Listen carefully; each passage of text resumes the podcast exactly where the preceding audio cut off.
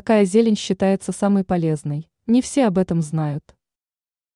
Адепты правильного питания давно знают о том, что зелень должна присутствовать в рационе каждый день, поскольку при низкой энергетической ценности продукт обладает весьма мощным потенциалом.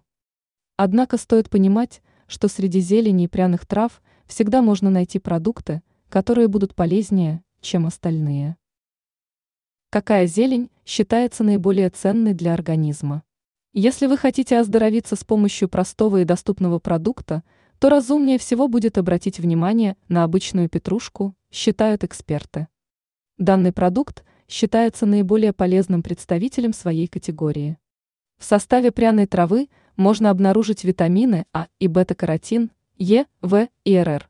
Также петрушка может похвастаться богатым содержанием цинка, кальция, железа и фосфора. Благодаря этому эксперты отмечают благотворное влияние петрушки на организм.